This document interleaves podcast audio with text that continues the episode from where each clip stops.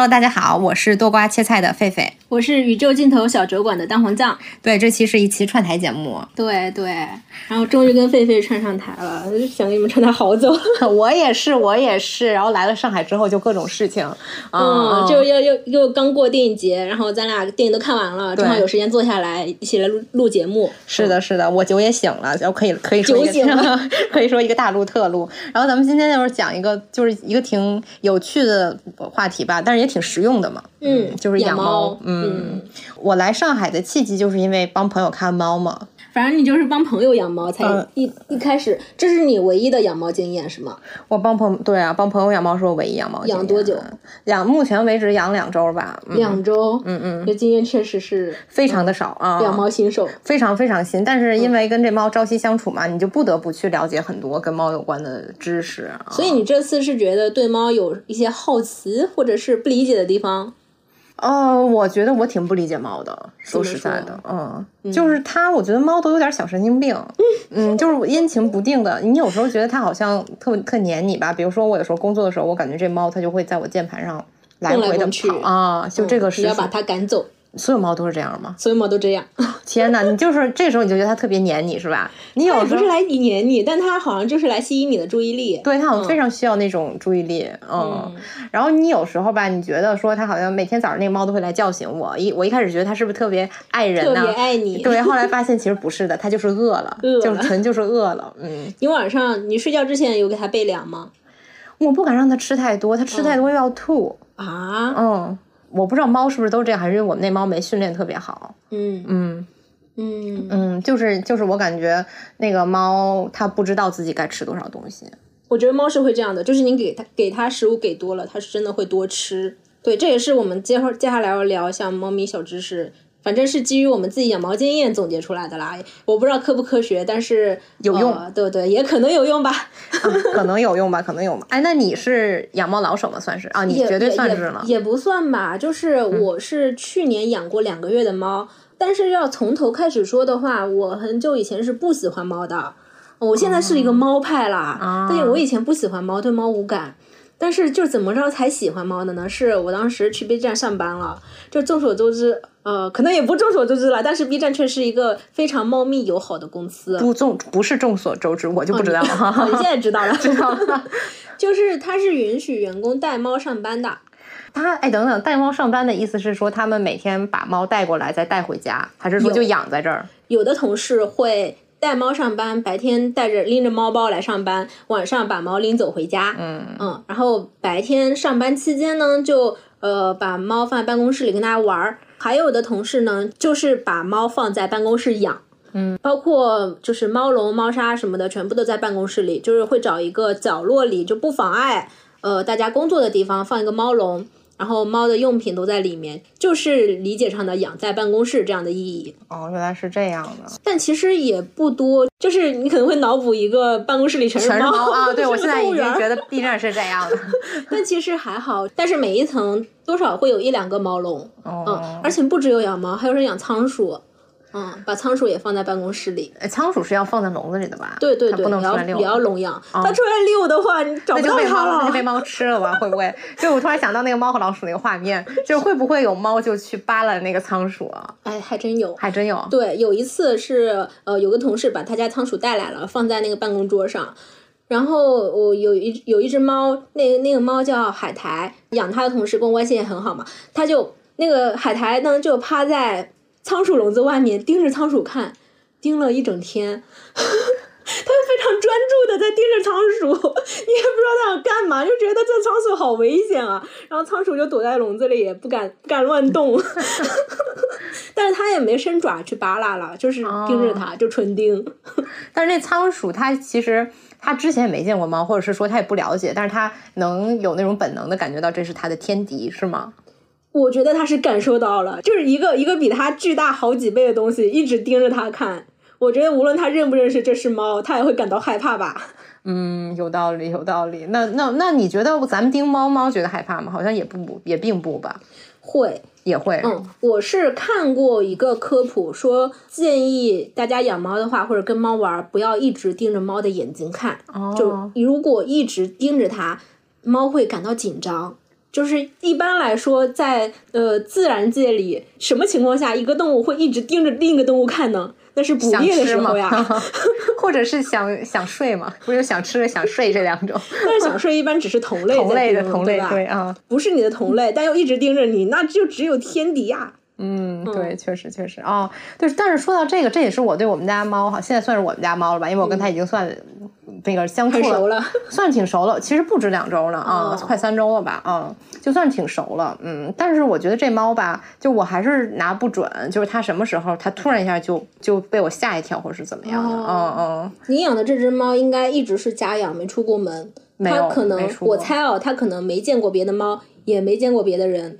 它应该见过别的人，它其实是一个被领养了几次的猫吧，它转过了几手吧，相当于是啊，但是别的也挺可怜的，但是别的猫它应该是没见过，我估计，嗯，因为一直都是在家里，而且这猫特别的特别的怕出门儿，嗯，因为一开始呃，我之前有朋友养猫嘛，他们那种猫就是会直接就窜出去了，很多猫都这样吧，会会啊，就一开门这猫就。往往外跑，这我们这猫就是一开门它就往里躲，就是这种情况，这些情况都有，我们接下来可以展开说。然后啊，我那我继续说我的养猫经历。啊，你继续说。嗯，就是呃，也是自从在阿比打工，猫见的多了，就会自然而然的产生感情，然后也会帮同事喂猫铲屎。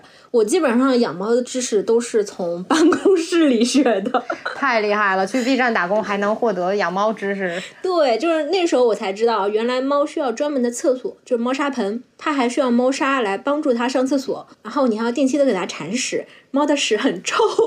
哦，对，这个也是我特别害怕的一点，就是每次去铲屎的时候，我的那个心理建设都要建设半天。对你得捏着鼻子去给它铲屎。猫粮也需要专门购买，这些我我以前连呃猫的食物需要专门购买这件事都不知道 哦。哎，说到这个，我又想插一句了，就是我上次和猫相处经历还是在我外婆家嘛。嗯。但是我外婆她是他们这个年代的人，他们也也不买猫粮嘛。嗯。嗯。对他们那个年代的人养宠物，无论是养猫还是养狗，都很粗糙。哎，不，他自己他我外婆不粗糙哎，他都是把那个鱼什么或者是什么虾给弄碎了捣成泥给猫吃。哦，就是自制猫粮啊，这个这个叫猫饭，这个叫猫饭是吗？对，但但我觉得这样养猫成本还挺高的，其实是的，是的，嗯，我也这么干过。就是对，因为我自己养过一段时间猫，就是放在家里养。哦。呃，是去年差不多四五月份、五六月份那会儿，就口罩时期嘛。嗯，对。然后出不了门嘛，我就在小区溜达，在小区里面捡到一只小猫，就特别小，就跟我的巴掌差不多大，应该也就一周左右的大小吧。但是它眼睛坏掉了，它看不了东西，然后脸上都是疤，你也看不清它的长相，就感觉就是躺在那儿奄奄一息了。正好就我看到了，我没办法装作没看到，我就把它带回家了。但是我确实没养过，就没自己养过。嗯，最多办公室里我就帮猫铲铲屎，别的我也不会。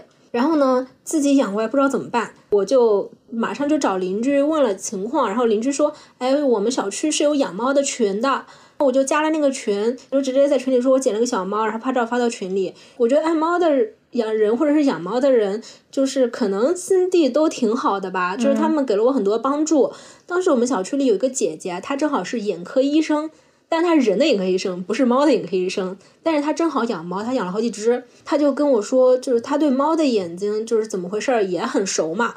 然后我就带着小猫去了他家楼下，然后让他看了一下猫，他就跟我说这个猫的眼睛是怎么回事儿，就是好像是发炎了，还是就是怎么着的，就是我还记不太清了，反正就是眼睛不大好嘛。但是有一只眼睛是可能能治好，有一只眼睛是已经坏死了。但是如果不管它，它整个猫肯定就没了。嗯，所以当时那个姐姐在大家很缺东西的情况下，那个姐姐她给了我眼药水，给了我一些消炎药。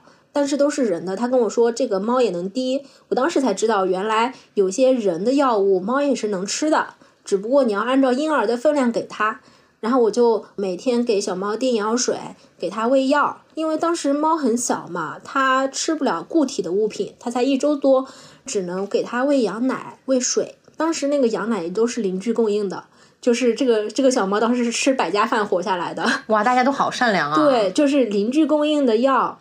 邻居供应的羊奶，然后邻居供应的猫砂，邻居供应的那种婴儿就是小猫的猫粮，当时它吃不了，但是基本上都是靠邻居供养才把它给养下来。嗯嗯。然后我大概是给它呃喂药加叮咬水儿，呃喂羊奶，就是这样的一系列的方式嘛。当时就邻居姐姐说你应该这么这么做，我就这么这么做。没有任何经验的情况下，我就是听大家的嘛。基本上我大概养了它一两周之后，它的眼睛就慢慢好转了。呃，就是它的旧的过来的那只眼睛好，基本上还是好了。但是已经坏死的那个眼睛呢，就不断的在肿大，就整成了一个玻璃球。天呐，嗯，但是总算是命保住了嘛。脸上给它养了一段时间之后，给它擦了擦，给它消消毒什么的，然后脸上也干净了。啊，除了眼睛，后来他就没有什么别的什么问题了。嗯，后来大家能出门了，我就带他去看医生。呃，医生说他那个坏死的眼球只只能摘掉。嗯，但是呢，当时还摘不了，因为它太小了，要等到他六七个月月的时候才摘。但是现在它现在已经是呃非常健康，虽然少了一只眼球，非常健康的一个 Wink 猫。哎，那它现在在哪儿呢？它现在哦，当时是这样的。就一开始养猫的时候，我作为一个新手啊，就是确实非常难，就是真的跟养婴儿一样。因为我之前听说过，就是新手妈妈养小孩的话，是要晚上起来给小孩喂奶。嗯，我当时养那个，就是我把那个小猫捡回来，就这样的情况，我要半夜起来给它喂羊奶，因为邻居建议说，这个这么小的小猫，它的保温还有它的就是有没有吃东西，这很重要。如果它没有按时吃东西，或者是对它来说环境比较冷的话，它可能就。没了，就是非常的脆弱。嗯，为了保证一天它要吃满多少次羊奶，然后我晚上定了好几次闹钟去给它呃喂羊奶。嗯，因为有时候因为它看不见，它没办法自己吃。我当时是拿了个针管，就把那个针头去掉。嗯，呃，用针管给它灌羊奶，用这样的方式给它灌。它没办法自己吃的情况下，我就只能给自己定时间，然后一天定了多少次时间，就是每天给它灌羊奶，这样养下来的。哦，后来差不多我我的我养了它两个月，后面大家能出门的时候，我就带它去检查，然后打了打了疫苗，做了基本的体检，然后它还挺健康的。但是当时我自己的生活有一点状况，当时我离职了，并且要搬家，我要回家，然后接下来还有出行的计划。我自己是当时觉得我在一个居无定所，就是基本上是四处流浪的这样情况下，小猫跟着我就是。过不了什么好日子，我觉得。天哪！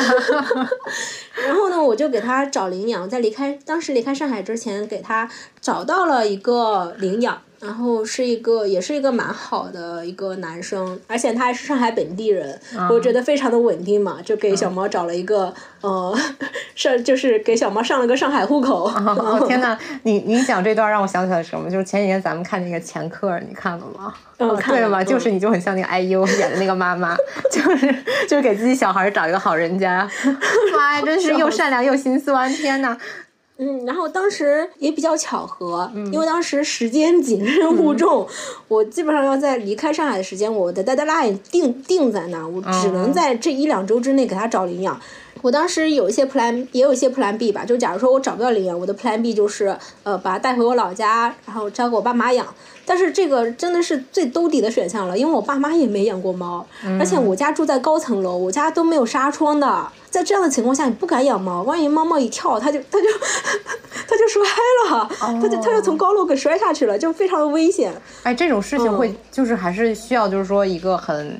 怎么说呢？就是养猫的人一个要经常预防的一个事情，是吧？是的，是的。你不敢开窗，这也是一个养猫小知识，就是养猫的家庭一定要封窗，尤其是家里住在高层。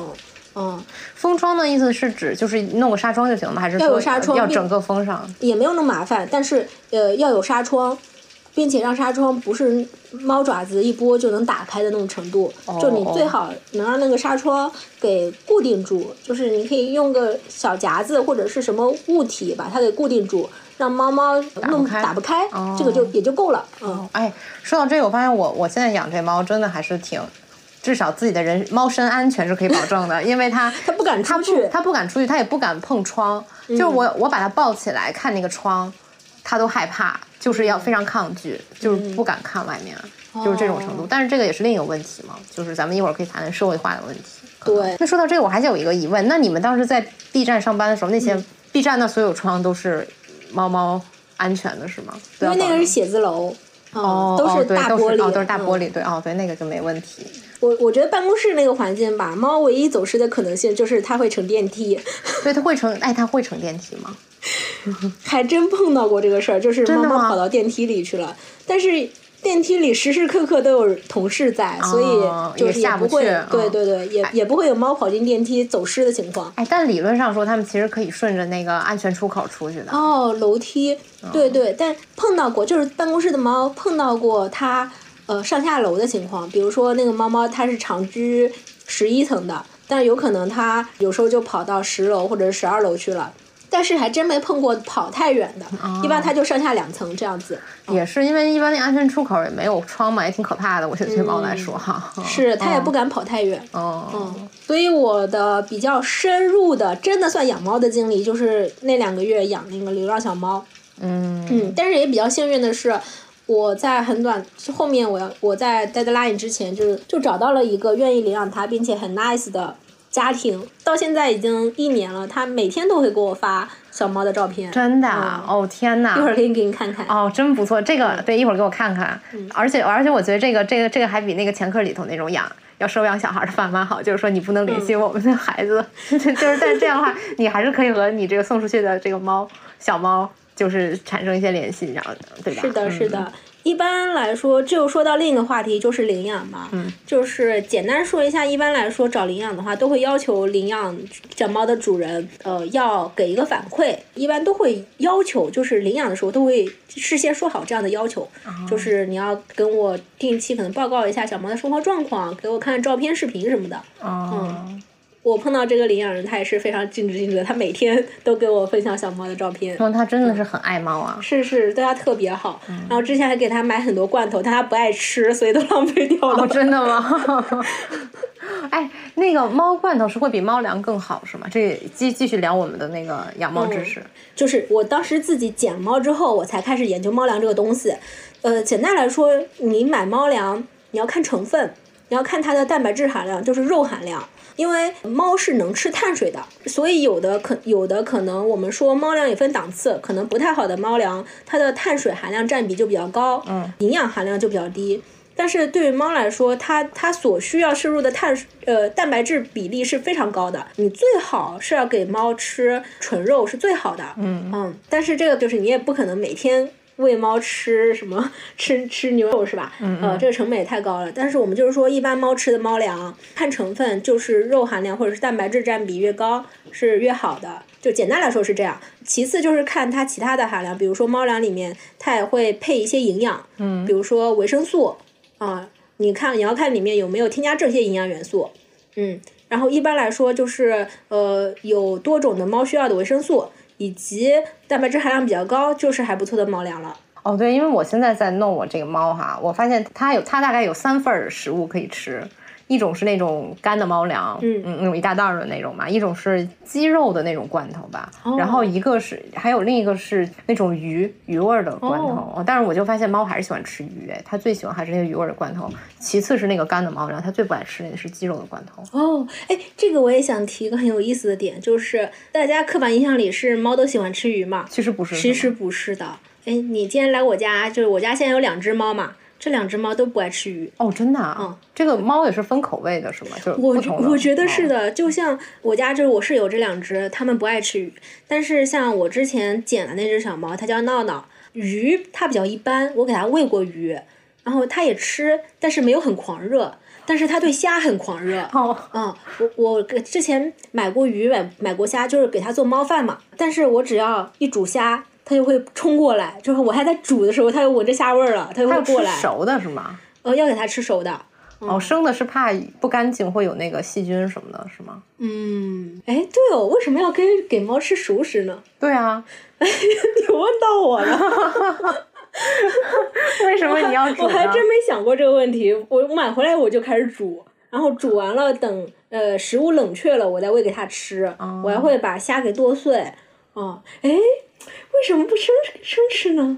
对呀、为什么不生吃？我没想过。这个问题。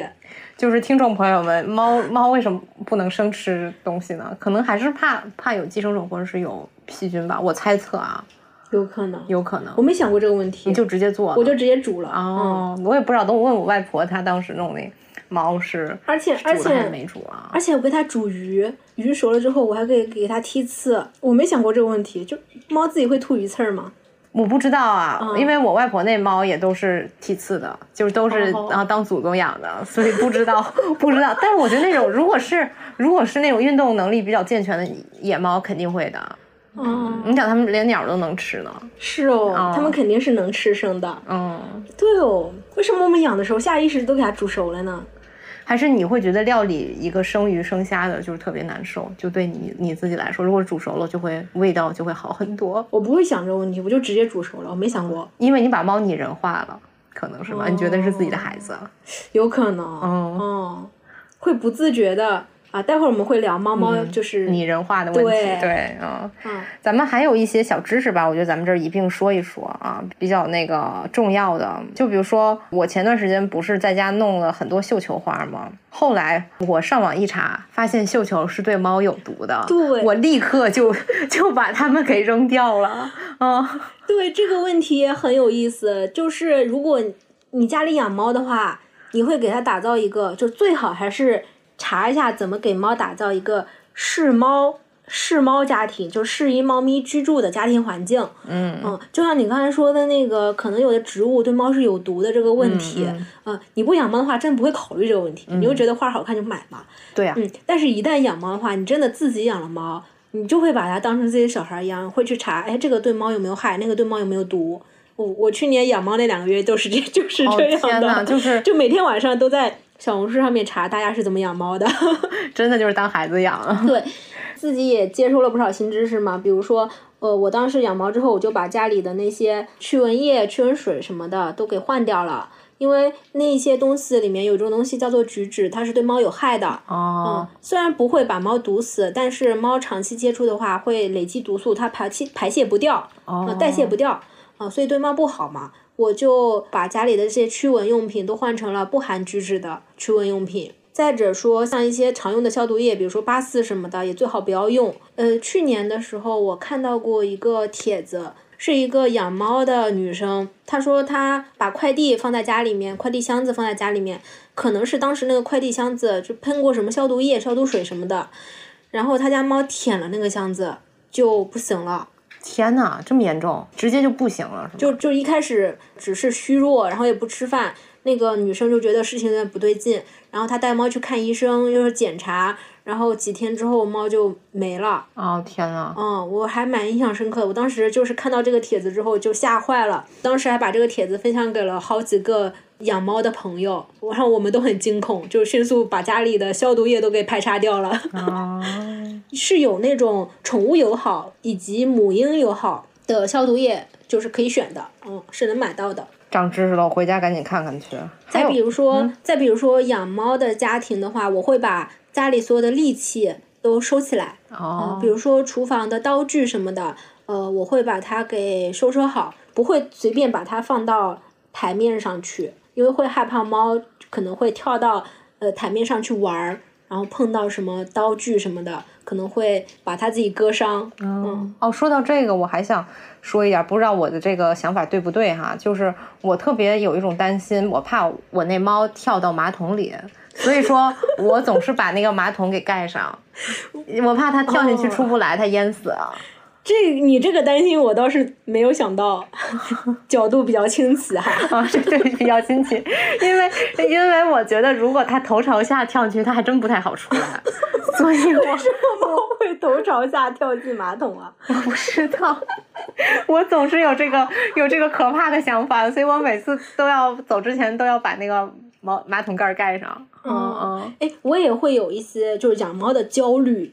比如说，我觉得这个还挺分享，因为你的焦虑就是害怕猫扎进 马桶出不来。我的焦虑是我会担心猫跳窗，哦，所以我会把窗户都关的，就是基本上不开。啊，但但是就是对于我来说，这一点焦虑就是，即使我窗户都关好了，我每次出门的时候，我还是会检查一遍。哦，然后我还会害怕，就比如说出门了，我人人已经。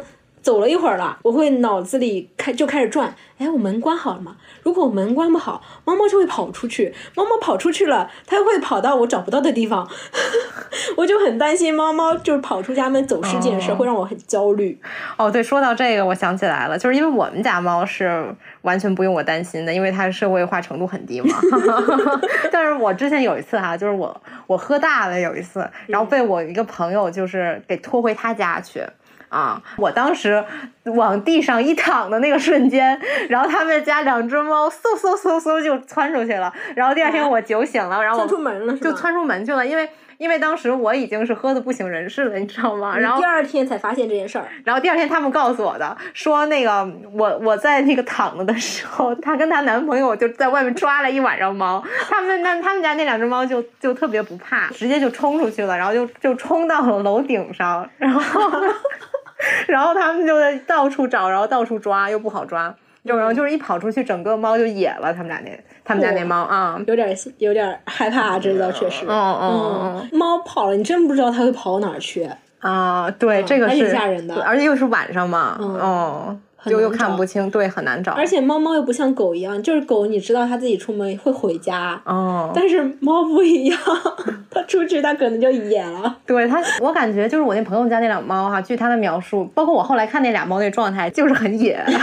不知道为什么，是因为我说这个东西是你说天生有差异吗，还是怎么？我觉得他们他们家那猫就特别想出去玩儿，我我我这猫就是说就死活不出门那种的。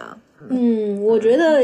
第一是可能猫猫后天社会化程度高低的问题，嗯，就比如说你家那猫，你让它出门它也不敢，你门开着它可能不敢出去，因为它就没出过门，它害怕。还有的猫，我觉得是它就就它见过人，它本身就没有那么害怕对外面的世界，它就敢出门，就是你门开缝它敢窜出去，可能也看猫的性格吧。就比如说我之前养的那只猫。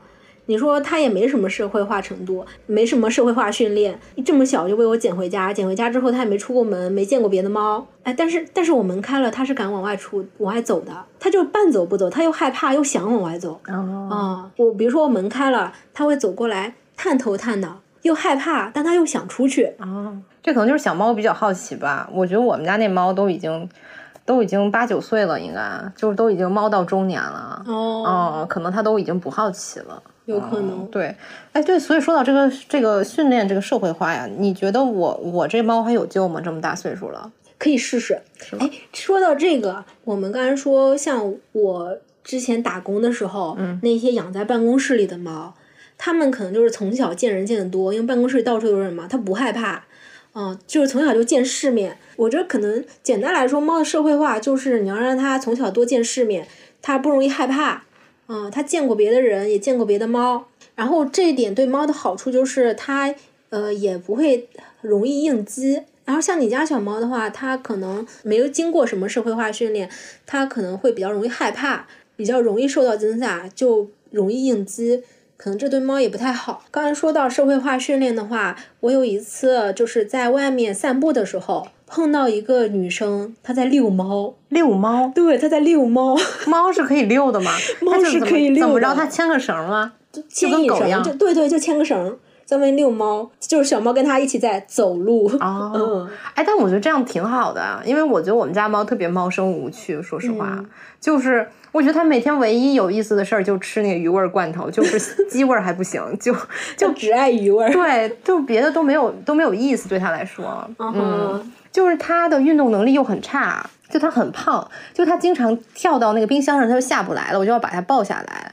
就是它的四肢能力都退化了。对，就是退化的非常厉害。然后，嗯，对外界也不好奇，然后还有点小神经病，经常就是一惊一乍的。我觉得它活的真的也挺没劲的，而且还绝育了，又没有性生活。但是性生活可能对猫来说也没有意思吧，它还挺痛苦的，应该啊。但发情的时候对他们来说还是有意思的吧。我觉得母猫发情的时候还挺痛苦的。怎么说？嗯，因为猫猫发情的时候，它会乱叫嘛，它会很焦躁，就你感觉它的状态已经是进入了一个非常规的状态，就你看着你也觉得感觉它挺痛苦的。可是那人也要受爱情的苦呀，就是我们在追那不一样，人能控制自己的那个激素，对吧？你是能控制自己什么时候就是想发情，就是你可以控，你可以想发情或者你说人人是可以随时随地发情的，但是猫不是，猫是有生理周期的，对，它是受它的这个基因周期的控制，嗯，它就是会在春天发发情，然后它发情的时候就是会大喊大叫，就会一直喵喵叫。母猫还好，公猫发情它是会乱尿的。哦，这个太可怕了啊！所以公猫。一定要绝育，就是因为如果你不绝育，它会在发情的时候在你家里到处小便。哦，对，怪不得呢。就是我，这就是我对我外婆家的猫印象，因为我外婆家的那个两只猫，一个是一个大白公猫，一个是一个小花母猫，它们都没绝育，然后它们又生了很多孩子。我对那个公猫的印象就是到处在家乱尿，原来是因为发情发情了呢。哦，我当时就觉得那猫，那猫对我又特别凶。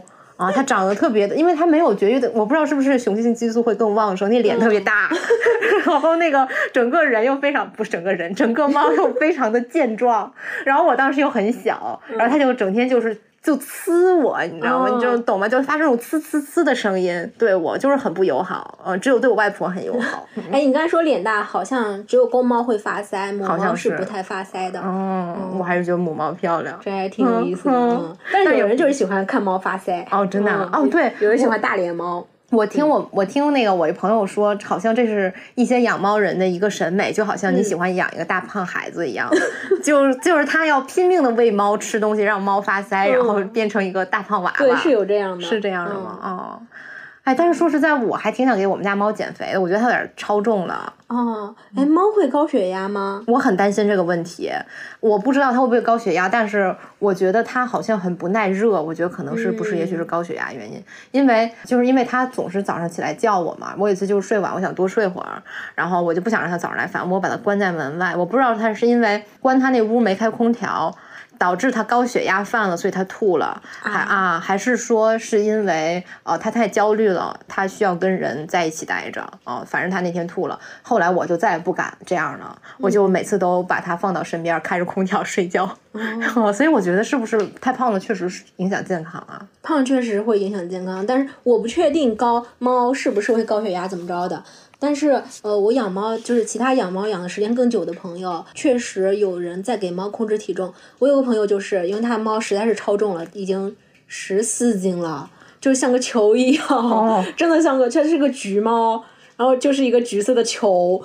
我上一次去他家的时候，发现他猫瘦了一圈儿，嗯，我都以为他换猫了，就是他有特地训练，多花时间陪猫玩，给他买了一些新玩具。然后让它多跑动，还给它控制饭量，是真的有用。嗯，就是它已经瘦了有两三斤了。啊哦，不行，我也得回去，回回去训练训练。哇，那它十，它那个猫十四斤的话，瘦两三，那瘦两三斤就是已经是减肥减的很大。应该是两三公斤吧。两三公斤，应应该是它确实瘦了一圈儿，就肉眼可见的瘦瘦瘦了一圈。对，还挺有效的。因为我朋友也是觉得他猫已经太重了。反正影响健康。是的，我也很担心这个问题，真的是。就而且我觉得猫吃东西，它自己它不控制，它不知道饱。就你只要给它放食物，它就一直在吃。对你给它多少，它都能吃完。对，而且我觉得我们家这猫很狡猾的啊，它每次就经常来找我要吃的那个意思，就一直来蹭我，然后叫，然后还来就是咬我啊，就轻轻咬哈，当然是啊，就是一定要引起我注意，然后直到我把吃的给它，它就好了。啊！但是他一天要要好多次，我一开始这么给他吃，后来我感觉好像不能这样。嗯，你给他控制量。嗯，像我我室友，他是每天给猫喂固定喂五次还是六次啊？他量控的也比较定量，他不会过多的给猫喂食物。哦，对，因为因为就我家这两只你也看到都挺肥的。哦，对对，我觉得我那猫跟你你你这猫差不多，嗯，差不多大。然后它比较方便的是，它买了一个自动喂食机，它就可以设置，就每天定时那个自动喂食机就会出粮嘛。啊，嗯，哎，那挺好的，我觉得可以试试。这个对给猫控体重可能很有用，而且这猫可能以后就不找人来要了，也挺好的。是，而且你控好了，你自己也方便。对，嗯，是的，是的，这个确实还挺重要的。嗯，哦，说起来猫吃粮，我觉得还得提一下猫喝水的问题。哦，对，说说。对。就是有的猫是不爱喝水的哦，但是听说不喝水会得结石，是吗？对，那怎么办？嗯，所以就是有的主人如果他的猫不爱喝水的话，他就会想方设法的骗猫喝水。哇，嗯，就比如说在猫粮里面拌水，把粮跟水掺在一起，它可能就会把水顺便也喝进去。就是没实，我听说实在没办法了，还会硬灌。硬灌，给猫就灌水是吗？对。你怎么感觉我们家那猫喝水就特少？我还不知道它是不是出问题了还是怎么着？哦，您您可以您可以观察一下。哦，像正常的猫，像我我们家这两只都喝水挺正常的。我我给它就比如说人的一一一个一个小碗，给它倒满水放在那儿，半天过去，这里面的水基本上都被它喝没了。哦，嗯，我感觉它俩还挺正常的。你你可以观察一下。对对对，等我回去看一看。所以我觉得，呃，养猫你就是得多观察猫，因为有一个很基础的前提就是猫也确实不会讲话，对，它没有办法告诉你它的需求，它可能不舒服了，嗯，它又不能跟你说妈妈我肚子痛，它就会表现在它可能蔫蔫的，它可能躺着不动，或者说它可能不吃饭了，或者是饭食欲不好。但这些都只是他身体不舒服的外在表现，你只能通过观察来确认。嗯，这也是我觉得这也是养猫的主人比较难的一件事儿，因为你也不确定猫不舒服到底是大问题还是小问题。嗯，是啊。如果是大问题的话，比如说有什么急性的病，你还是得先观察，那先观察一下。然后这确实中间就会造成一定的时间，它不太能够做到完全的及时就医。嗯，对，所以说我在养猫的过程中，我就想，就是我心中完美的猫，真的是就是哆啦 A 梦。就第一，它又 它又会说话；第二，它还不拉屎，就是简直就是一它是机器猫呀。对，然后我真是觉得，就是语言真是灵长类动物的一个伟大发明。就是你提高了多少的这个信息交换的效率呢？对啊，怪不得能进化的这么快。嗯，对呀。我当时在养猫，真的是觉得它不说话，我真的不知道干什么。尤其我又是一个新手，我真的我完全不明白你你是你是什么意思呢？请问啊？哎，所以因为我养猫的时间，说实话也不是太长，但是我有养猫，你跟猫相处的时间长。对，这倒确实，嗯，就是主要是一边打工一边 跟猫相处，就打工生活唯一的快乐。嗯，一边打工一边玩猫，嗯。但是我有一些养猫很多年的朋友，基本上他的猫有什么状况，他马上就能列出个一二三四五的可能性。它跟猫相处久了，这个猫猫可能有什么小毛病也都得过了，真的有什么大病也治过了，它就会知道猫猫万一有不正常的状态。有哪些可能性，它就会迅速的做判断。这真的是一个靠经验的一个一个学科。嗯，哎，就比如说我我们家那只猫，它也吃东西吐过。哦。但是像咱俩，就是我我也没碰到过猫吃东西吐这事儿，你可能也是第一次看到。对。然后咱俩就会不知所措。但但我室友就是马上就就在想，就列出了一二三四，这个猫可能会有什么什么情况，再观察一天，然后如果它在吐，我们要怎么怎么样？对他马上就能做做出判断。哦，天呐，对这个真的只能靠经验了，我感觉哦。嗯，那咱们咱们还要聊一下猫的绝育问题吗？因为啊，因为咱们刚不是说我一开始觉得我们家猫很无趣嘛，因为没有性生活，但其实它们也不需要嘛，可能它们绝育了也挺轻松的。猫绝育这个事儿还挺，我好像还挺有争议的。为什么？每次比如说我的社社交媒体首页有人在讨论猫绝育问题的时候，都会吵起来。就有人觉得不猫道是吗？可能是吧。有人觉可能有有一派觉得咱们应该尊重大自然的规律，尊重动物的天性。然后另一派觉得，呃，我我给猫绝育是其实也是为了猫猫好，因为猫绝育寿命确实会变得更长。嗯，就是会争执不下。绝绝育之后就会变得更长。哦，是的。对公猫这样，对母猫也是这样吗？因为我知道，就是那些就古代的太监，我之前看一个书，就是说那个清代的遗留下来的太监都是活的岁岁数很长，因为他们就切掉蛋蛋之后，那个就没有雄性激素了嘛。哦。但是就是说，对公猫也是这样，对母猫也是这样，是吗？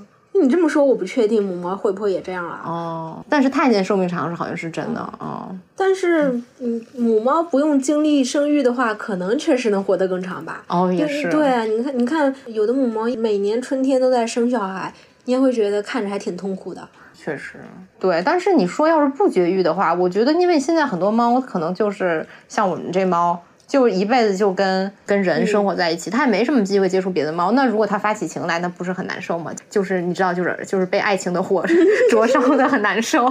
所以一到春天的时候，你真的能听到小区里的野猫都在叫，此起彼伏，此起彼伏，像婴儿哭一样。对对对，哎呀，不知道，我觉得这个听众可以留留言哈，就是谈谈你们的看法，因为我们也不知道这个伦猫伦理该怎么去说这个事情。嗯，其实其实我之前去年捡来的那只小猫，我养它的时候。它因为太小，还没有没有到绝育的年龄。但是后来就是它的新主人确实也到点儿就带它去绝育了。嗯，我就是惯性的觉得，既然大家养猫都绝育，那可能就得绝育。嗯，要不然它一个猫养在家里，它也很痛苦啊。他出不了门，是呀，我也是这么觉得。嗯，除非就是像我外婆那，就给你那样，就给你给你婚婚配一下。对，是的啊，我觉得那样还行，可能。哎，说到这个，我确实碰到过不给猫绝育的主人，是我一个前同事，他家养了一个银渐层，他处理这件事儿的方式呢，就是每年给他猫配种。哦。就是他会给他的猫找对象。哦，哎，那他那他猫是公猫母猫吗？母猫。那它就它猫每年就要生孩子了，呃，生了好几窝了已经。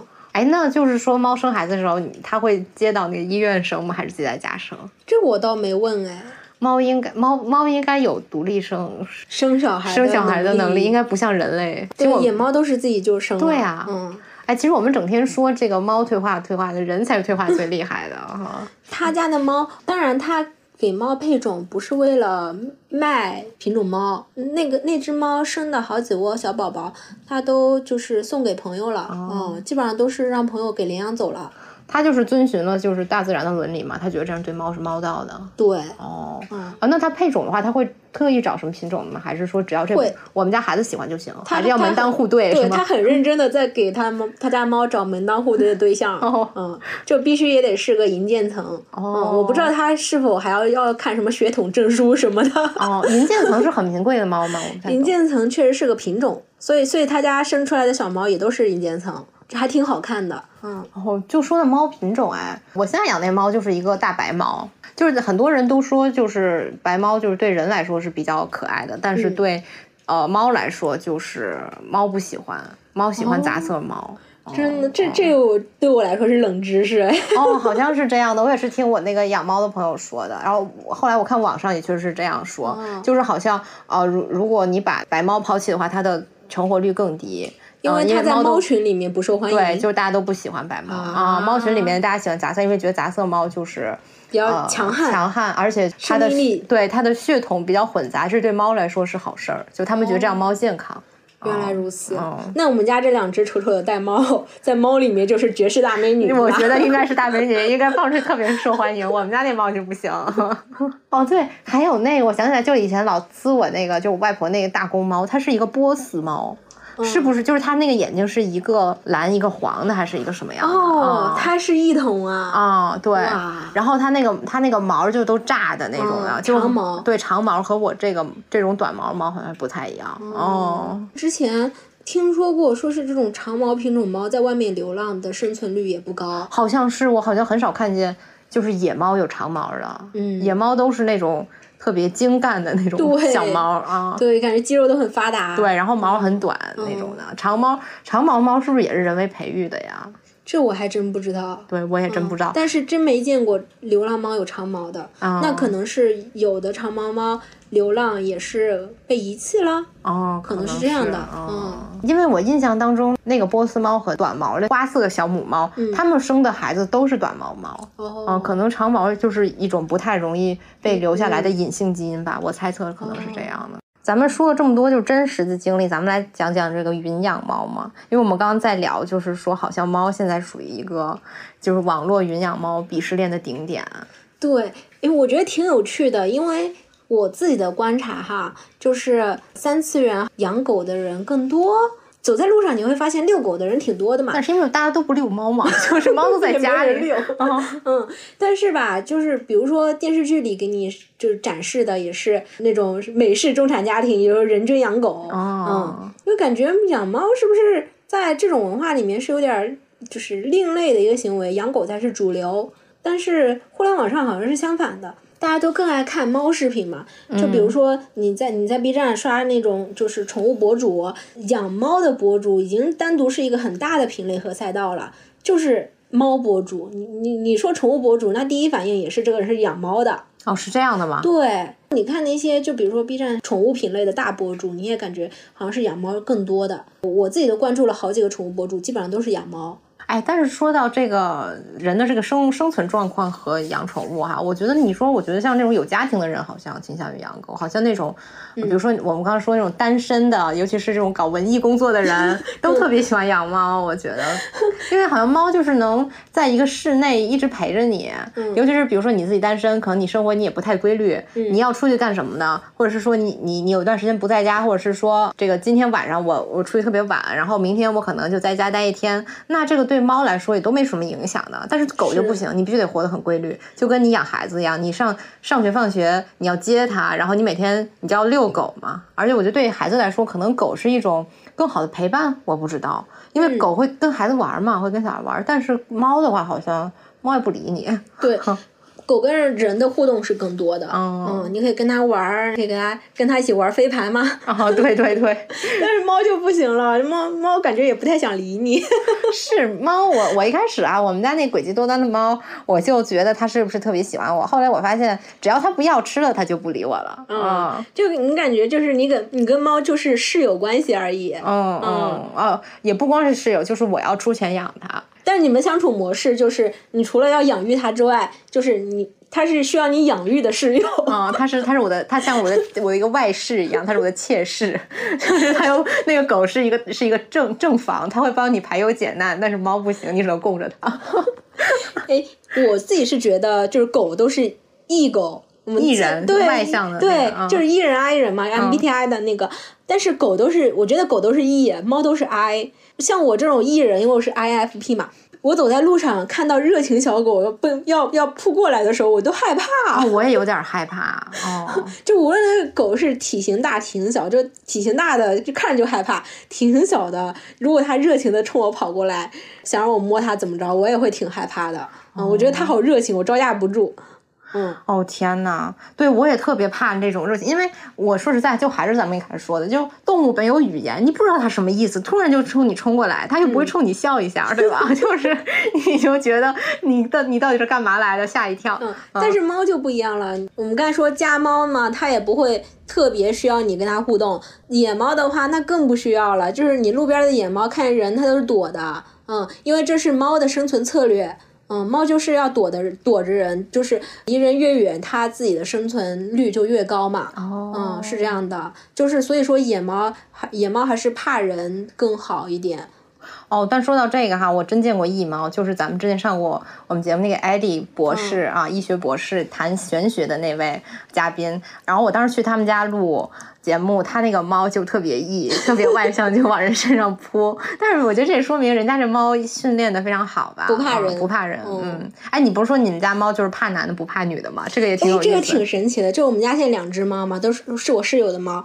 但是我们家也经常就是邀请一些朋友过来，但是只要是男的过来，他们家就躲，就躲在房间里，躲在床底下，躲得远远的。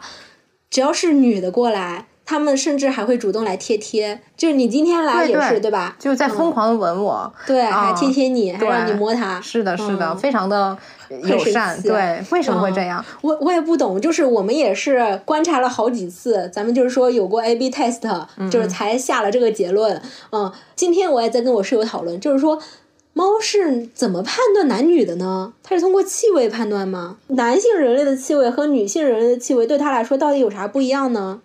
这还挺神奇的，对我也不知道，可能我自己的猜测是，就是雄性动物味儿都重嘛，味儿都大，可能它就闻闻到那个味儿大的，它就觉得哦，可能这是个雄性，我就 离它远点儿，这个攻击力太大了。而且 它是怎么判断闻到男性人类的味道，它就要躲呢？不知道，对它可能觉得压力大嘛，而且它也不光是看体型，你不是说就长得个儿小的，对，男男的他也躲是吗？对，就只要是男生来，他都会躲。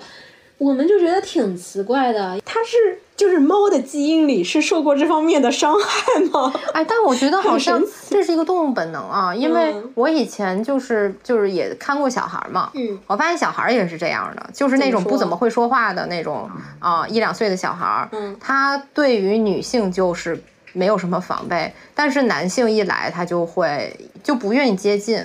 你比如说女孩去摸他就没事儿，但男孩去摸他就不行。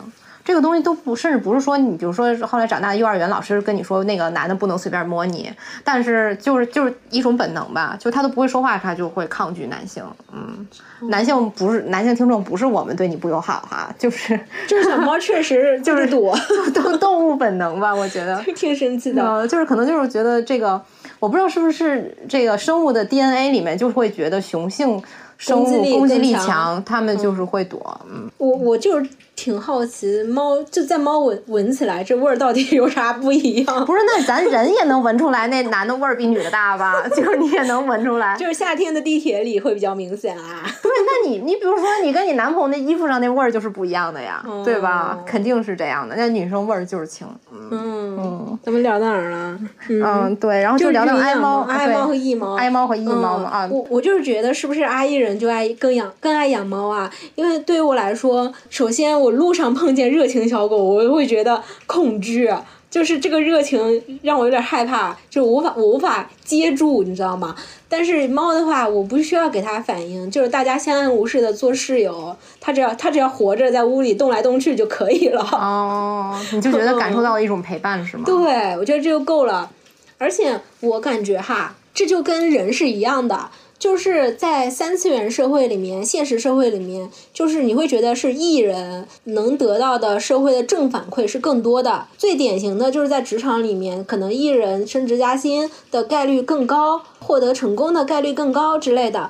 但是在互联网上呢，你就会感觉好像人均社恐，就所有人都说我是社恐。嗯，我会觉得这可能跟猫狗也一样，就是三次元里面可能养猫养狗的人比较平均，但是你会发现好像互联网上。猫是鄙视链顶端的宠物，就是所有人都爱看猫。对，我也发现了，互联网就被你们 I 人攻占了。就是你看做播客的，就全是 INFP，我的搭档也是 INFP。你说你们两个都是 INFP 是吧？是。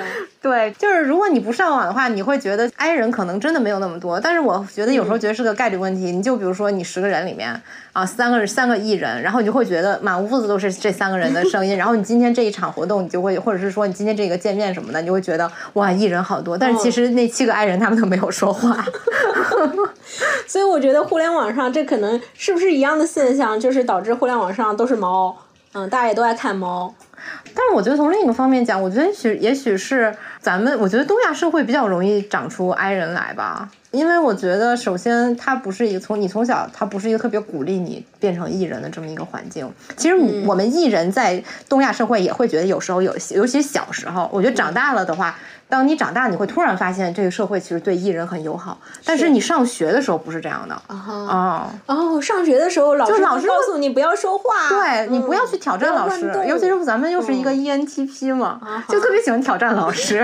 就小时候，小时候就是挨老骂了。就之前那期节目，大家都说我为什么对小学老师不友好？不是的，我对他可友好了，是他对我更不友好。但是没关系，没关系，这都是老师对学生一些常有的行为嘛。就我小时候经常被老师说：“哎呦，你这个。”长大以后只能当黑社会了，就是就是因为总是挑战人家，就是所以说就是说，可能是这个原因造成了。我觉得其实我感觉为什么互联网上都是 I 人 I 人这么多嘛，嗯，就是你小时候被养成的这么一种性格。就是我们 I 人三次元不敢说话，就只能在互联网上发泄发泄。对，但是你这个你刚才说狗也提醒了我，我可能出去对人不能太热情了，会给 I 人造成压力。就艺人就是热情小狗是吗？对，热情小狗啊！哎，你见过爱狗吗？没见过，我感觉狗都是哦哦，我觉得是有的，就是那种凶猛的恶犬，不是凶猛的恶犬，人家可能没对你有什么意思，就是蹲那儿，你觉得很可怕。但是它也不搭理你，它也不会像其他就是宠物狗一样，不会像金毛一样特别热情，嗯，它就自己坐在那儿，然后自己嘶吼，就是那种攻击性比较强的狗，比如说藏獒。我有一段时间，就是我家亲戚真的在养藏獒，我都吓死了，我不敢去他们家。我我亲戚养藏獒的时候，他会牵出去遛，嗯，但是藏獒的藏獒吧，它就只对它主人比较友善，对其他人就你就感觉它的眼神非常的锋利，在在射出射线，然后只要你靠近它，它的眼神就能把你杀死，那种凶恶感就让我很是害怕。我就觉得这这狗可能就是 I 狗。嗯，因为它不太跟其他的人就是展现热情。哦，确实确实。它不会像金毛一样，我一个路人，它都热情的冲我汪汪叫。嗯，它只会凶恶的冲我汪汪叫，让我离它远点。哎，对，你还真别说，好像大狗都是爱狗啊。哦，对吧？呃包括我觉得你像是比较温和的那种那种大毛，那叫什么宗师。大个儿，虽然它就是大家都说，哎，它不咬人，它特温和，但是其实它也不会特别跟人特别亲。但是像像金毛这样的大狗，它就很热情小狗啊。哦，对，还真是。哦，对，我觉得就看品种吧。我想起来，我以前在德国上学的时候，有一个那个教授，就是他，他就是养了一个大金毛啊，而且就是他到哪走哪都带着这大大金毛啊，上课也带着啊。那那那金毛就会进教室吗？对对对，听课是吧？他就是相当于是，我觉得有时候可能是我们那老师，就是他要遛狗，然后他但是他一天都有课，或者他要在学校待着，所以他就必须得把狗带出来啊。然后我们在上课，那狗就到处溜达，就就是舔舔这个，舔舔那个，就还挺可爱的。那你们上课的时候，它会汪汪叫吗？哦，它会叫，它那主人就会说，就会意思让它闭嘴啊，然后它就不叫了，不叫了。所以说，我觉得狗好像确实也能听懂。我觉得狗服从性是更高一些的，就是相对于猫来说，嗯，因为猫就是对你爱答不理的嘛。嗯，像是我室友，他是科学养猫的，他会训练猫进行一些互动活动，比如说他会训练猫蹲下，他通过一系列方式，就比如说给一些猫一些正款反馈，用食物，就这这样的一些科学训练方式吧。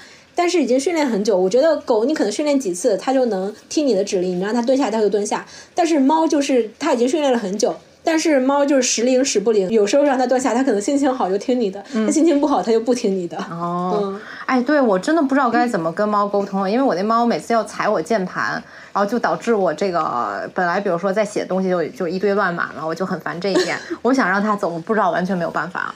我感觉所有的猫都会踩键盘。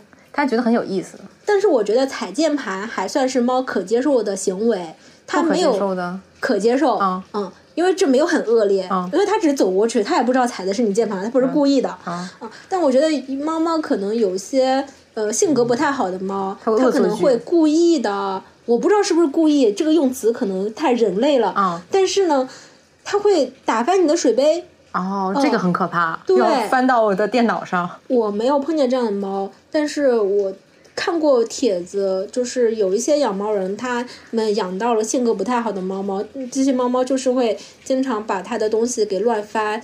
哦，我朋友就有朋友那个猫，它也不是性格不好吧，但它特别爱咬电线。这个有点可怕呀，会把自己电死哎！就是它咬咬断过我朋友的好多数据线哦，咬数据线就还好，不会把它电死哦，那还好。但是就是太费数据线了哦，是是，哎，我也发现了，就是猫都会有自己的玩的方式，对，它有自己的性性格。但是如果猫在散步的时候，它想避开一些杂物，它是能做到的。猫其实很灵巧，但是像有的猫它。真的能把你水杯打翻，把你的东西扑到地上，这可能，嗯，就是确实是需要教育了。这可能确实性格比较恶劣。哦哦，对，哎，我们家猫我这么一想，就觉得还挺乖的。就它特别喜欢玩那个外卖袋子，但是如果里面有饭的话，它就不动，它就一定要，它知道那个等到那个袋子都空了，没有东西了，而且呃，我不会再用它，它就会拿出来玩。哎，我觉得这是不是猫的共同点，就是都喜欢玩塑料袋。他不喜欢塑料袋，他只喜欢那种那种编织，就是那种布的那种外卖袋子。我不知道他是喜欢那个材质吗，还是喜欢那个味儿？他就会拽着咬，然后把自己拽进拽到袋子里。如果袋子大的话啊，但是他不喜欢，他不喜欢纸箱子。我之前听说猫都喜欢纸箱子，是的，我还特意给他留纸箱子，完全人家不玩，根本就不理，就喜欢外卖袋子。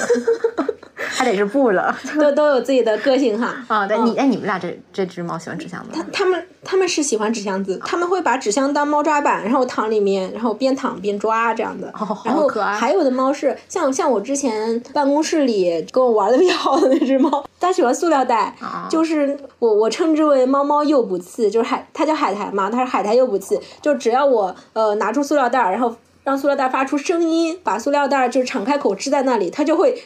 扑跑出来钻进去，哎，但是这种有点危险啊！万一它钻进去出不来怎么办啊？但是它应该也能出来哈，它能抓，一般来说也能出来。但是比较危险的情况就是它把自己脖子卡在塑料袋的那个把手里面，这个这个情况是有点危险的。哦，你们碰到过海苔有这种行为吗？没有，没碰没碰到过，它都挺安全的。哦，那还好。嗯，真的养猫就会有猫焦虑，整天就怕就怕猫出事儿啊啊！就是我觉得猫它是有很多共性啦。但是每个猫还都挺有自己个性的，就是我之前捡的那只猫闹闹，它就是不爱吃罐头，先天不爱吃，就是它也吃，但它不爱吃。比如说猫粮和罐头摆在那儿，它就会吃猫粮，不去吃罐头。真的是猫，每个猫的个性啊，真的都挺不一样。所以说，真的希望。哆啦 A 梦能来一趟，把那个翻译魔芋给猫吃了，然后就可以开始说话，然后让我们 采访一下猫，做一期播客，我觉得那也太有意思了。然后就是你，假如你你们家这猫跟我们这猫就坐一块儿聊 一期。哎，说到这个，就是你你知道，有的猫不爱说话，有的猫爱说话，有的猫是话痨，它就一直喵喵叫。啊，我们家猫就话痨，巨能叫啊。有事儿没事儿就在那喵喵。我我去年不是刚把小猫捡回来养嘛，呃，养猫的邻居姐姐就跟我说啊，她说现在猫猫年纪比较小，你可以多跟它讲话。我说这就是什么讲究嘛，我就问嘛，然后那个姐姐跟我说。如果你想要一个话痨猫的话，你就多跟它讲话，多跟它互动，它可能就会比较话痨。哦，怪不得呢，因为它的主人好像据说非常能跟它讲话。然后它主人还提醒我说，就是我跟这猫住的时候，我一定要跟它多讲话。我不知道讲什么，我真的是我就是双语给它播报，真的就是英文和中文，英英英文中文双语。有时候我就急了，就是你知道，就是。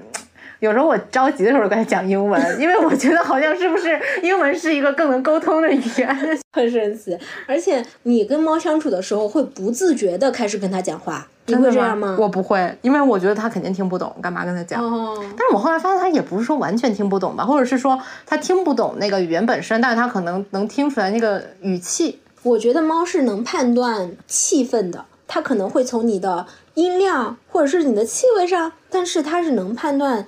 当时当刻气氛的，比如说他做了什么坏事，你发现了，你在生气的时候，他能感知到你在生气，然后他又躲开了。对，后来我发现这个，我就开始跟他说话了。就是说，虽然他不明白这个那些词的意思，但是他应该能知道我让不让他干这个事儿。嗯，对对，他能他能看出来，而且能做出反应。嗯，对。然后你之前不是说你们这猫能听懂名字吗？我觉得这也蛮神奇的。对，这个可能是你要多训练。就之前也是养猫的邻居姐姐跟我说的，她建议我说你要经常叫它的名字，这也是对它形成一种对声音的肌肉记忆。然后它可能长大就对它的名字有概念了，不断的给它重复、重复、重复，它可能就会对这个声调有感知。哎呦，那真养猫真的是一个耐心活儿，真的是一个拼耐心的活儿，所以我感觉我还是不行的。在我看完了这个小白猫之后，我觉得我应该不会选择养猫。而且我在养猫时，我真的产生了一个疑问，就是，就是我觉得猫主人对猫的移情作用是不是太大了？你觉得这猫真的爱你吗？我觉得它好像并不爱我，或者是说它只是需要我。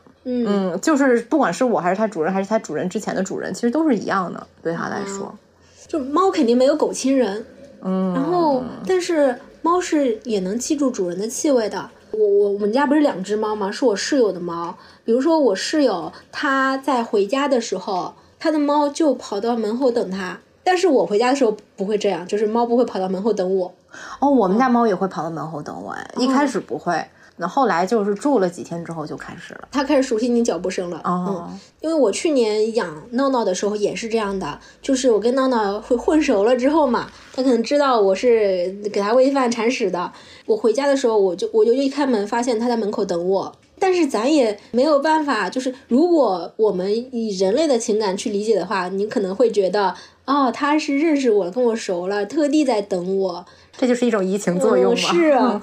但很有可能只是他饿了，而且我觉得可能是他要刺探一下，这个来的这个人到底是谁。然后一开门一看是熟悉的人，哦，放心，他不会杀我。对他可能只是动物本能的对声音有反应，但是你养动物的时候，你就是会投入感情，是吗？对你就是会把它当成自己的小孩儿，或者是当成自己的朋友，你就会对他投入感情。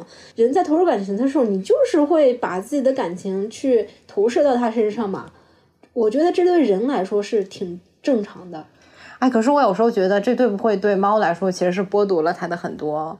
生存的权利呢？虽然这么说，可能养猫的朋友们觉得有点严重了吧，哈。但是我就是只是说纯粹探讨一下嘛，因为我有时候想，如果你想想，你看过那个电影《星球崛起》吗？就是如果是猫球崛起了，然后猫养人，然后你想想，如果我那个猫养我，会把我养成一个就是首先要把我阉割掉，然后然后要把我喂的巨胖，可能我就要两百斤，然后然后我就是没有任何行动能力，然后每天待在家里不能出门，没有任何事情可以干。嗯哼，嗯嗯哼，当然。然说那个我作为一个猫的话，可能我的本来的兴趣爱好是抓抓鸟啊，抓个老鼠啊，或者是到处跑一跑，就是我这些能力全部丧失掉，就变成了一个。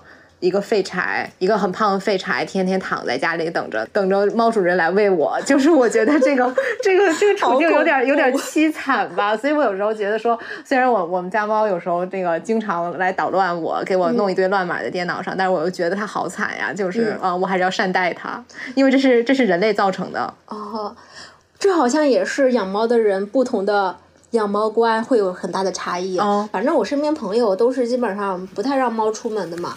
因为猫确实跟狗不一样，就是猫出门它可能确实就跑没了，就是它出去之后吃什么呢？然后可能就被跟别的猫打架也打不赢。哦，这是一个很大的问题。对，就还是还很容易，就是可能接触野猫之后就得了病，很快就死了都有可能。但是也有的养猫的人是会带猫出去的，就像我刚才说的，就是遛猫遛猫的。嗯，我还见过很厉害的，就是我有一次在云南的菜市场逛街。就看到有个阿姨，她带着猫买菜，那个猫就趴在她肩头，很乖，然后东张西望，但也不乱跑，也不怕人。这种很好哎，我觉得能把猫训到这个程度，我觉得对猫和人都有好处吧。因为我之前看到很多那种哈，用那个那种透明的书包嘛，就背着猫，但是大家不是说那个东西其实对猫来说就是很不猫道嘛，就它很不透气，猫在里面其实很闷，而且。那个猫包是设计上的问题，就是之前我看养猫的人就此吵过架嘛。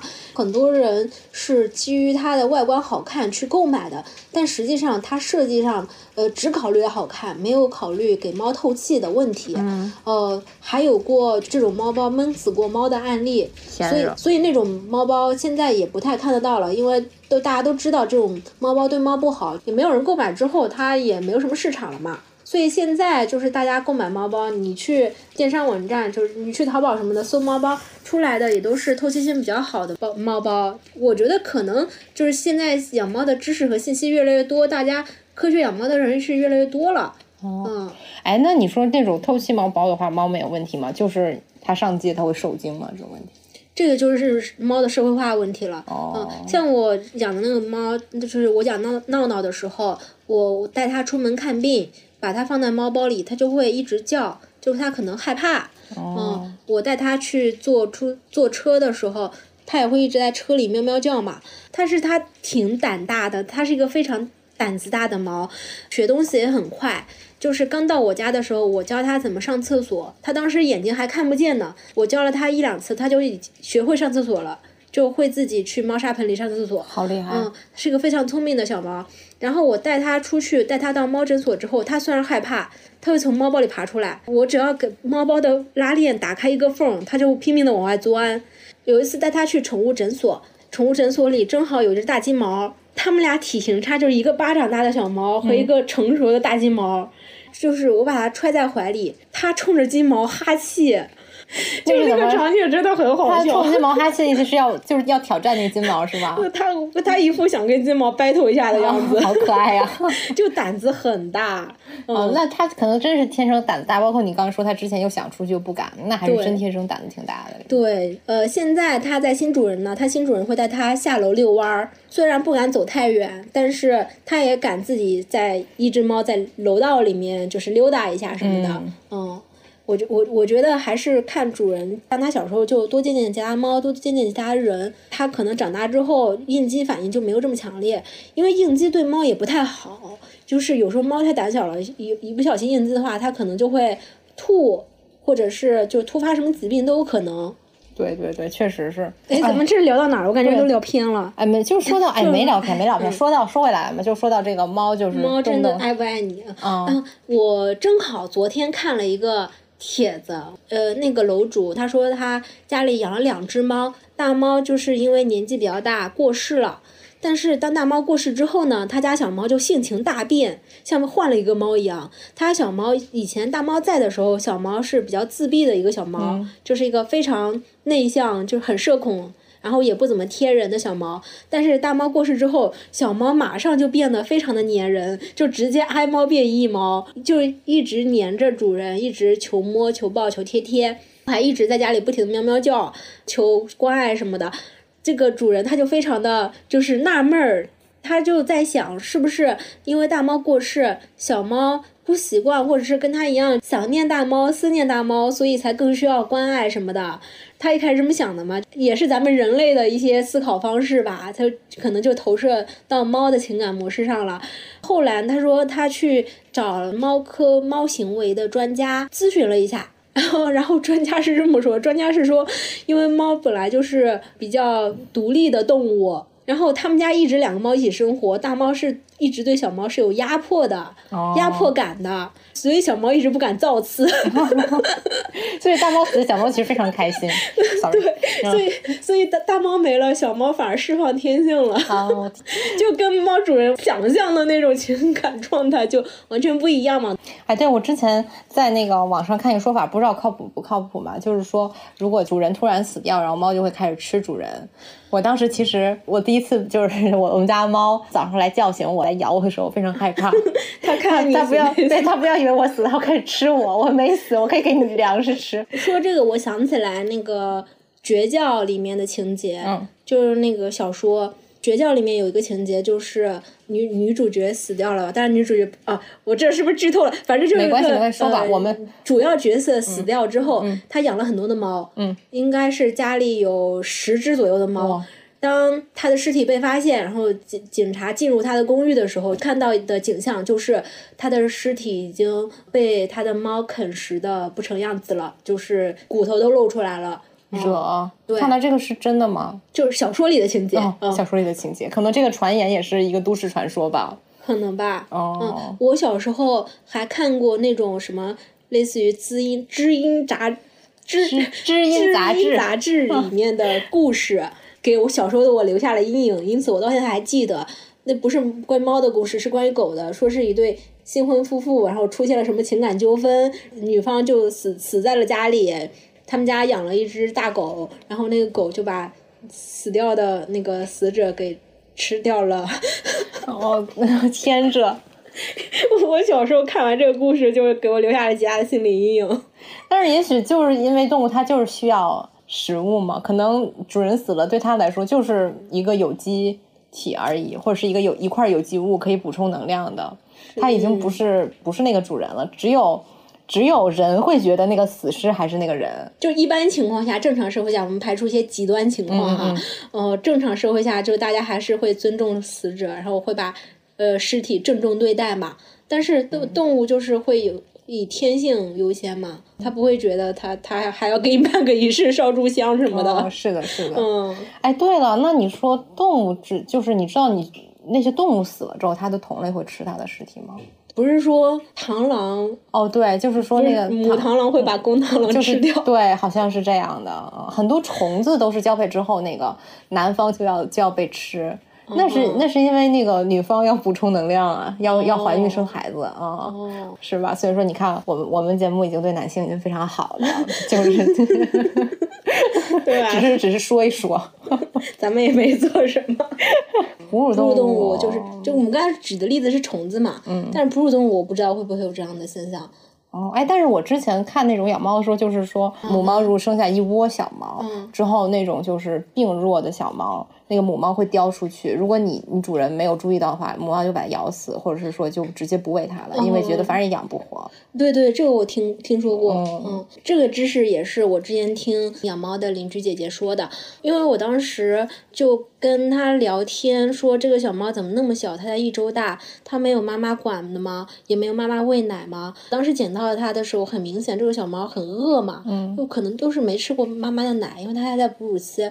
然后邻居姐姐就说，就。可能是这个小猫生下来就身体也不太好，它妈妈就不愿意喂它了。哦，我当时还是挺震惊的。哎呀，所以说这个很多东西就是动物的伦理跟我们就还是不一样嘛，不能拿那个人的那个文化上的很多被塑造过的观念去要求，不能拿人的道德去要求动物的天性。是的，那咱们说到这个病弱的猫，就进入了咱们下一个环节，就是养猫花钱不花钱的，反正要是生病了，肯定花不少钱了。是，哦，我觉得这分两种情况来讲，就是第一种情况是你的小猫比较健康，那你只要进行基础的开销，就买一些猫猫用品，比如说像什么猫猫砂盆这种东西，你可以用很久嘛，猫玩具有可能消耗的比较快。但是你买个逗猫棒，最起码它这个逗猫棒也是能用一段时间的，而且逗猫棒的单价也也挺低的嘛。嗯，就这些东西它都是长期用品，就你买一次，你折合到每天也花不了什么钱。嗯，咱们就是说一个基础养猫情况，低配版吧，就是能保证猫猫生存呃的必需用品满足的情况下，猫砂、猫粮。猫粮如果说咱们要求不高，不买太贵的，不买那种超豪华的，咱们就是一般水平的健康猫粮，一袋一百来块，然后一袋也能吃上一两个月。平均下来，每个月我寻思着贵一点的花个三四百，便宜点的折合每个月可能花个一两百，也也就差不多了。嗯，我是觉得养猫花钱的情况发生在猫猫生病的状态上。因为我正好有一个养猫的朋友，他去年猫猫生了场大病，好，我记得好像是得了传腹。一般来说，传腹对猫都是绝症了，也也也是一个呃悲伤的事情嘛。就结果来说，幸运的是他的猫猫救下来了，活下来了。但是中间确实，呃，因为他中间换了两三家医院，就第一家医院扔了好几万进去，就发现。就是误诊了哦，然后又换了第二家医院，又换了第三家医院，才得到了正确的诊断，又进行了又手术、吃药、住院这种一系列操作花下来，就是也是好几万花进去了。嗯，就是可能我这个朋友的情况是比较少见的个例，但是猫猫生病了确实挺花钱的。嗯，像是前几天我也有一个朋友，他家的缅因不知道怎么回事，就是突然开始不吃饭，然后蔫蔫的，他就送去医院做检查，两三天的检查下来也花了好几千。所以说，只要猫猫健康的时候，我觉得养猫花的钱还可以控制，但是生病呢就很难控制了。哦哦，所以真的平时不能不能那个随便对待猫，万一生病了，咱们可花不起这钱啊。但是真生病也得治啊，不能不要啊。对，是这样，得为自己的猫负责嘛，是吧？嗯。所以咱咱们刚才讲的情况也是呃低配版养猫吧。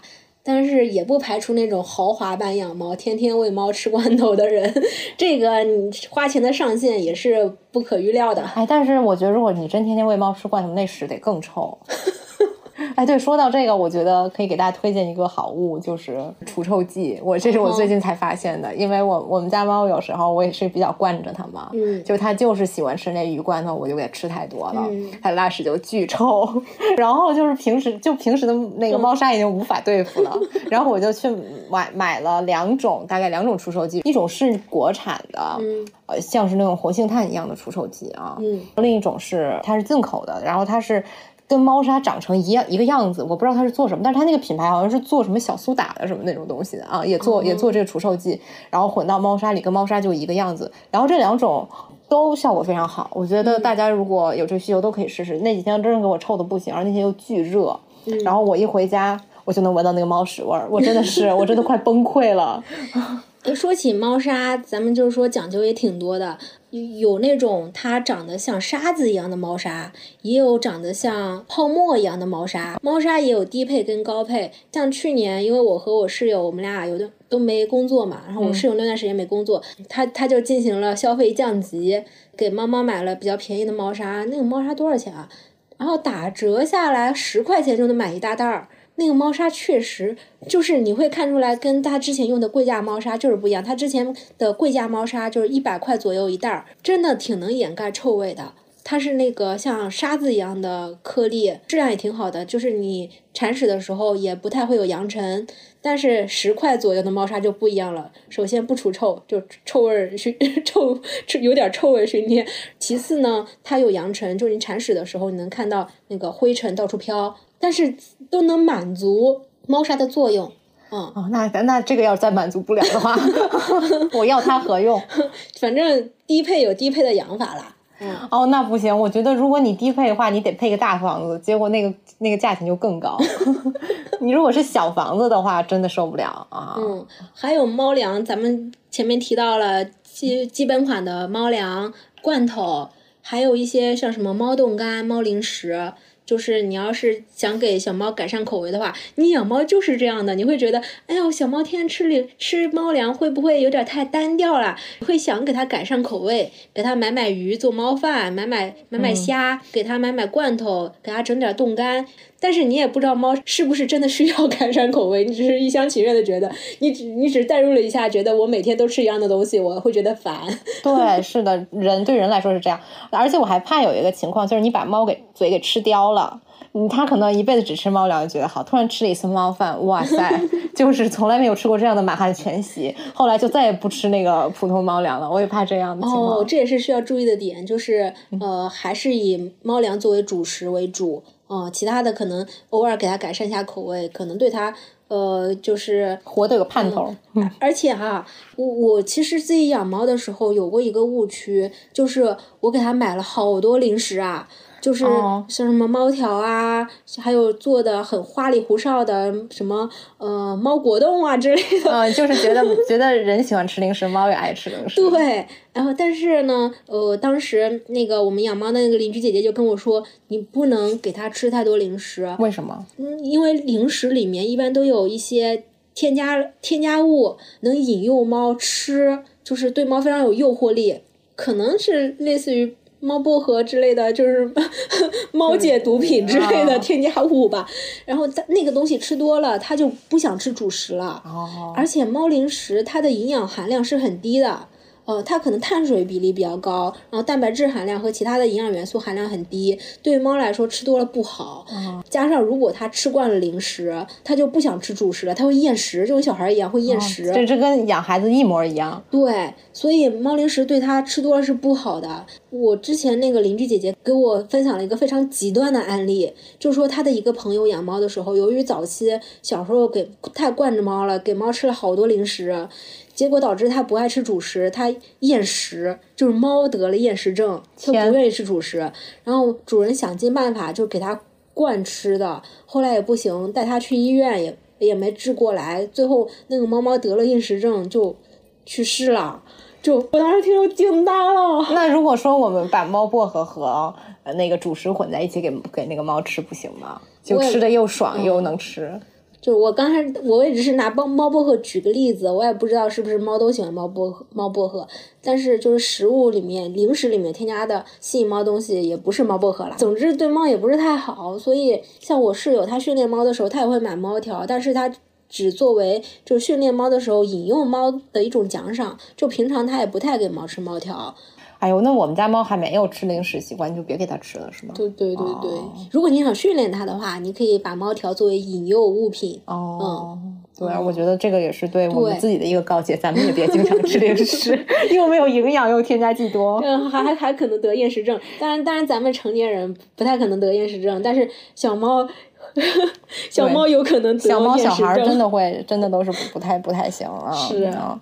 对了，就是最后咱们再来讨论一个问题，我很长时间都不明白，但是刚刚查了一下的问题，就是猫来月经吗？咱们就现查了一下，就是万能的某红书跟我说，猫是不来月经的。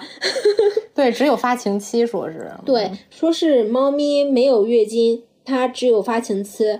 然后小猫发情一般是在春秋两季，如果母猫在发情期没有怀孕的话，它的发情期还会延长六个星期左右。啊，大概是这样。对，这这个这个。但是狗狗是会来月经的，对吧？是吗？我有见过有主人遛狗的时候，小小狗带着纸尿裤，那个不是纸尿裤，其实就是狗狗的姨妈巾。那狗是来月经吗？还是季经啊？因为我之前看那个《动物世界》里头说，大型猫科动物是来季经的，就是一个季节来一次，好像。咱们就现查一下哈，咱们现查狗狗的经期。嗯，说是狗狗在六个月到十二个月大的时候就会出现，就会开始来大姨妈。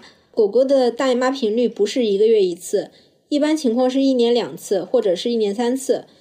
哦，那基本上就是季经啊。哦，只有人才来月经了。啊，人好麻烦啊。对呀，我现在就来着月经呢，还得还得垫着纸尿裤给你讲话。你现在肚子痛吗？我还行了，我不痛经。我这还有布洛芬呢。哦，不用不用，没关系，我完全不不痛经啊。嗯啊，但确实，那为什么人无时无刻不在发情期呢？就是因为我们来月经嘛。这谁知道呢？不知道，我所以说，我觉得就是男的阳痿了和女的，就是可能就是不来月经了之后，可能人人生就平顺了许多，一下就看开了很多事儿。嗯。就不再受不再受那种欲望的困扰，对，没有这个情欲情欲的煎熬了。对，就像我们我们那些猫一样，自动戒色。现在我们这猫已经看透了一切了。哦，我想补充一下，就是给猫补充营养这件事儿。哦，说说。嗯，猫猫会有很多，就是它会有很多营养需求，跟人一样，也要补充维生素，比如说维生素 B 和维生素 C。然后维生素 B 的话，好像猫猫是没有不太能自动生成的一个一些营养元素。所以，呃，如果养猫的话，可以买一些人也能吃的维生素 B 那个药片。呃，如果你的猫猫不爱吃药的话，我的办法哈，就是把药片磨成粉，跟主食混在一块儿，让猫吃下去。嗯，这是能骗过小猫的一个方式。哦，我对我会呃定时给它补充这些营养剂。啊，当然，我觉得这方面啊，嗯，也是能满足基础需求就可以了。就是你你买人吃的维生素 B 就行。我问过那个医生朋友了，说这是 OK 的，嗯，所以你搜猫猫维生素的话都很贵，就没必要花那个钱，所以就吃人吃的就可以。对，你只要按照婴儿的量配给他就行。哦，就是蛋黄酱一个是一个特别能买这个养生用 养生养生这个叫应该叫什么？养生养生用品。保健品的人，对，就是我我来他家录节目已经给我喂过一波了，就是对，给你喂了综合维生素片、维生素 D。呃，鱼油和 Q 十，对，并且分别讲述了用途，非常棒。我觉得我以后应该养成这好习惯，也经常吃一吃。猫也能吃鱼油哦，真的？对，就是人吃的那个鱼油是可以给猫吃的，就是你把那个呃鱼油的胶囊给咬碎，然后把油给它主食拌一拌，它就可以吃了。这个东西它是对猫的毛发有好处哦。如果猫猫有一些就是不正常的掉毛。那个叫什么病来着？我忘了。斑秃吗？难道？哦，类似吧。啊。反正如果猫有这样的现象，你就可以多给它补补鱼油。哦，原来是这样。是的，我之前就给我我小猫喂过。有用哈。有用有用。嗯。就是反正养猫有好多挺多这样的小知识。对，好多小知识真的是，我觉得那个我们以后要是有机会的啊，有机会的话，我们可以在。科学的、细致的在研究研究这个猫的情感模式啊，什么这些问题。因为我们刚刚看到了有一本书，是有好几本书。那一本书是训练猫咪一本就够了，就是讲怎么科学训练小猫的啊。对，因为我那个我我发现另一本非常理论化的书叫《我们为什么不说话》，讲的是动物的行为、情感、思维与非凡才能。其中，其中我一翻开有有第三章，对，就是来自来自中国的。公猪性欲旺盛，它总是偷偷溜出猪圈，趁工作人员不在就开始和美国的母猪交配，简直就像性爱大师。我当时看到这一段话的时候，我就对这本书非常有兴趣。反反正咱们要是下期有机会的话，我要回去好好读一读这本书，然后给大家讲一讲。嗯，就欢迎那什么，如果有什么猫粮产品什么的，对，快来投我们，对，来找我们，我们都我们现在开始都是动物学大师了，就开始科科学养宠，对，科学，而且。还要研究公猪呢，就是下期我要顺便讲讲这个。好啊，好啊，好好，那咱们这节目就到这儿了吧？到这儿了。好了，大家再见，大家应该挺开心的。这期我们真的聊的还蛮开心的。哇，快两个小时了。对对对，是的。行，咱们下下次再继续。反正养猫这个话题还有挺多可说。无穷无尽，对，是的。拜拜。